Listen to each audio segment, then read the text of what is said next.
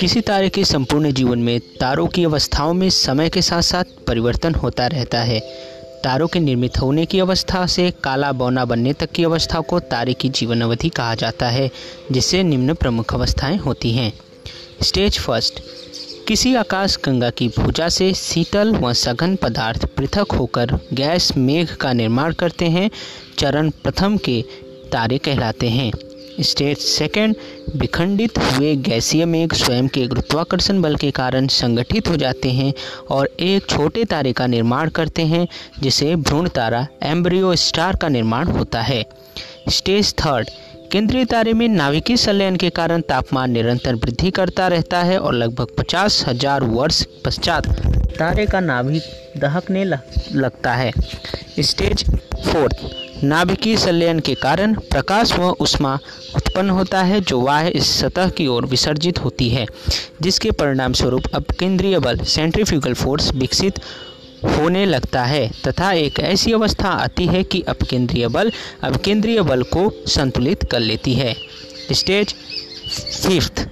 लगभग 10 मिलियन पश्चात जब हाइड्रोजन का अभाव होने लगता है, जो संयोजित होकर हीलियम में परिवर्तित हो जाता है, तब अब केंद्रीय बल समाप्त होने लगता है, तथा इस समय तारा लाल दानों अथवा रक्त दानों अथवा रेड गैंड के नाम से जाना जाता है। छठा स्टेट रक्तदानों रेड गैंड के निर्माण के पश्चात तारे के केंद्र पर हाइड्रोजन समाप्त होने लगती है और हीलियम कार्बन और लिथियम में परिवर्तित होने लगती है। यही कार्बन लोहे में परिवर्तित होने लगती है। संकुचन की प्रक्रिया होने से तारे के मध्य परत उसके केंद्र पर ध्वस्त हो जाती है, जिससे बाहर की ओर ऊर्जा का विसर्जन होता है। इस ऊर्जा के विसर्जन से वाह परत विस्फोट के साथ निर्वात में उड़ जाती है। इस विस्फोट को सुपरनोवा कहा जाता है। स्टेज सातवां। सुपरनोवा के कारण वायु भागों से इलेक्ट्रॉन मुक्त हो जाता है और केंद्र पर अधिकांशतः न्यूट्रॉन बचे होने, बचे होते हैं, इसलिए तारे के बचे अवशेष को न्यूट्रॉन तारा कहा जाता है। ये तारा अपनी सतह से रेडियो तरंगों का उत्सर्जन प्रारंभ कर देता है। रुक रुक कर रेडियो तरंगों के उत्सर्जित होने से तारे में स्पंदन, वाइब्रेशन होता है, इसलिए इसे स्पंदन तारा अथवा पल्सर कहा जाता है। स्टेज आठवां। सुपरनोवा के पश्चात मध्य में बचा अवशिष्ट भाग संकुचित होता चला जाता है तथा अत्यधिक गर्म व चमकीला हो जाता है। इस अवशिष्ट छोटे भाग को ही श्वेत बौना व्हाइट ड्वार्फ के नाम से जाना जाता है। इसे जीवाश्म तारा फॉसिल स्टार भी कहते हैं। चंद्रशेखर सीमा, भारतीय एस्ट्रोफिजिसिस्ट एस चंद्रशेखर ने श्वेत बौना के द्रव्यमान की एक सीमा निर्धारित की, जिसे चंद्रशेखर सीमा कहा गया। इसके अनुसार श्वेत बौने का द्रव्यमान अधिकतम एक दशमलव चार M S mass of the sun हो सकता है, क्योंकि इससे अधिक द्रव्यमान होने पर मुक्त इलेक्ट्रॉन अधिक वेग से घूमने लगते हैं और ये वेग पलायन वेग से अधिक हो जाता है, जिसके कारण इलेक्ट्रॉन अंतरिक्ष में उड़ जाते हैं, जिससे न्यूट्रॉन, तारा तथा पल्सर का जन्म हो जाता है।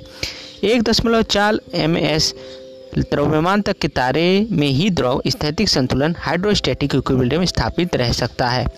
स्टेज नौ, श्वेत बौना धीरे धीरे ठंडा होकर सघन होता जाता है। इसका गुरुत्व बल इतना अधिक हो जाता है कि ये ऊर्जा का उत्सर्जन समाप्त हो जाता है। इस ठंडे हुए तारे को काला बौना बैक ड्वार्फ कहा जाता है। काले बौने का एक ही विस्तृत रूप कृष्ण अथवा श्याम छिद्र, ब्लैक होल होता है, जो तारे की अंतिम अवस्था होती है, अर्थात इस अवस्था में तारों की मृत्यु हो जाती है। ओपन हाइमर वर्ल्ड सीमा। ओपन हाइपर महोदय ने कृष्ण सीमा की निर्धारित की, जो तीन दशमलव दो एम बताई गई।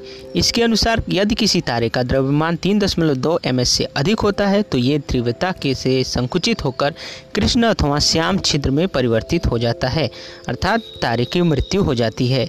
श्याम छिद्र आकाशगंगा में स्थित वो छिद्र होता है, जिसकी गुरुत्वीकर्षण बल इतना अधिक होता है कि इस क्षेत्र के केंद्र की ओर से सभी पिंड व ऊर्जा आकर्षित होकर ध्वस्त हो जाती हैं। तारों के जीवन के बारे में ये थी बहुत ही महत्वपूर्ण रोचक जानकारियाँ। आशा है आपको पसंद आई होगी। धन्यवाद।